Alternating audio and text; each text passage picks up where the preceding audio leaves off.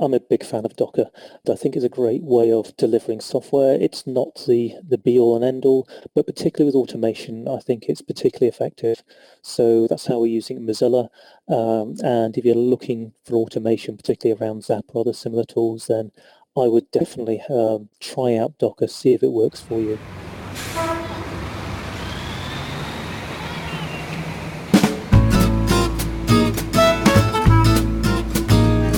Welcome to OWASP 24-7, sponsored by the Open Web Application Security Project, improving the security of software. With support from the Nexus Community Project, supporting millions of open source developers worldwide. Additional support provided by CATScan from Proactive Risk.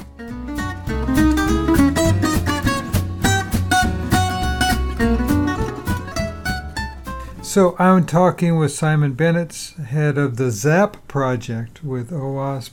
And Simon, you put out an email earlier this week about the, the OWASP Docker Hub. Can you give me some background on that? Sure. Uh, so the OWASP Docker Hub account has been uh, it's been around since 2014, I think. Um, so I think it was that year when I think it was Jason Johnson reclaimed it. Somebody had um, had registered it, and we don't know who, but uh, he managed to get hold of it. And since then, we've been using it for different projects. My um, sort of take on this has been we've been using it for Zap, uh, but for some reason I've kind of ended up being one of the people who's been um, managing the the OWASP account on a kind of um, just a casual basis, just as people want things. Um, and recently I decided to um, change the permissions because we'd got to the stage where everyone had admin access, which wasn't ideal. And I just thought it was time to set up various teams so that people had admin access to their own projects, but didn't need to have access to other people's projects. And I thought it was a good time to send out a, an email telling people what's going on and remind people that this is a, an account that's available for all those projects. When I'm looking at the page itself, Simon, I'm seeing about 12 or 15 different projects in there. How is a project put in here?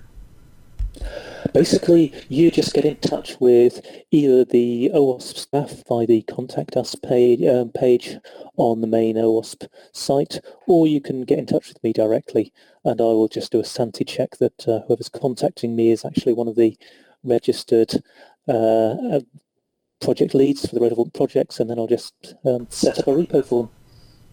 And as I'm looking at it, I see that the Zap2 Docker stable has over a hundred thousand pulls on it. What's going on with that project in general? That that seems like a highly used project there.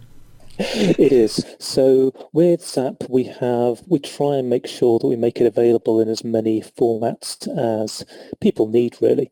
So we have direct downloads, which are hosted on GitHub, and we have installers for Linux, Windows, Macs. Uh, we've got kind of cross-platform ones as well, and we have the Docker images as well. And the idea is it doesn't matter how you download or install these things, but Zap should uh, be available in whatever format you need, really. Uh, and what happens is the stable release is the, the Docker stable version is whatever the stable release of Zap is, which is at the moment 2.6.0. But we also have weekly releases. So every Monday morning, uh, we generate a new release, which we put on the um, website and on the on the um, on GitHub, but we also put in the, the, the, Docker Weekly as well. And we also have live Docker releases, which are great. So whenever a commit gets pushed to the ZA proxy repo, uh, a new version of the live Docker image will get generated. So you know, if, if somebody has a has a problem when we put a fix in, then you know, within minutes or several minutes maybe, uh, we'll actually have a version they can try out. Tell me a little bit. I'm interested in that from the Docker perspective. So you put Zap inside a container, and anybody can come and uh, download this container. Exactly. Yeah. So what happened is um, we've got various ways of, we've got various scripts in there, so you can actually run Zap in daemon mode. Uh, we've also got a way you can actually run the GUI in a way, in a browser as well. Uh, but we also have some package scripts there as well. So we have a baseline script, uh, and that's one we actually use in Mozilla quite heavily. So the idea of the baseline is that it's a very quick test on the URL. We do a spider by default for just one minute on whichever URL you give us to us. And then we do passive scanning. So there's no attacking. It's very safe to run. And that will run within a couple of minutes. And that gives you a very good idea of the state of your application. That's kind of the baseline without doing any serious attacking. And we, we use that at Mozilla. So we've got uh, well over 100 sites now that we test with that every day. And I've actually just changed recently so that we used to use the Zap weekly release, uh, the week, weekly Docker image for that. And I've changed recently to use the live Docker image just because I wanted to get some uh, test some of the changes that I just made. And also if the live release breaks, then I'd like to be the first person to know about it, or one of the first people. I'm looking at the stats on it right now. The weekly has 10,000 pulls on it and the live has 558 pulls. Is that just because you've just recently started to concentrate on that? Uh, the live one has been going on for some time, but it's not something we're pushing as a um, something that people should always should would really recommend people to use. Uh, the stable is going to be the release that most people would expect most people to use.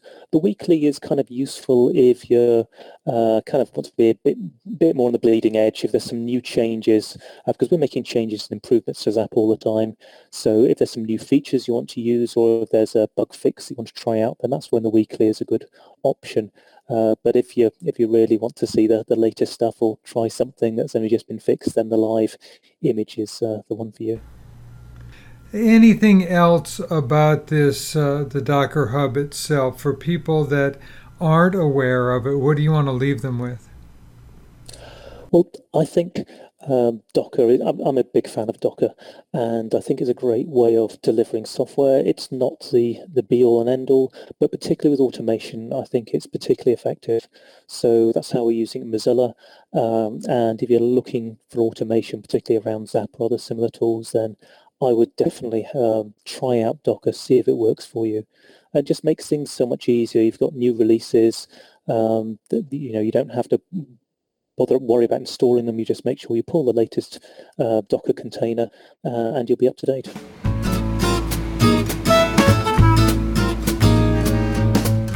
You have been listening to OWASP 24-7 with your host Mark Miller and music provided by the George Cole Quintet. With support from the Nexus Community Project, supporting millions of open source developers worldwide. Additional support provided by CATScan from Proactive Risk.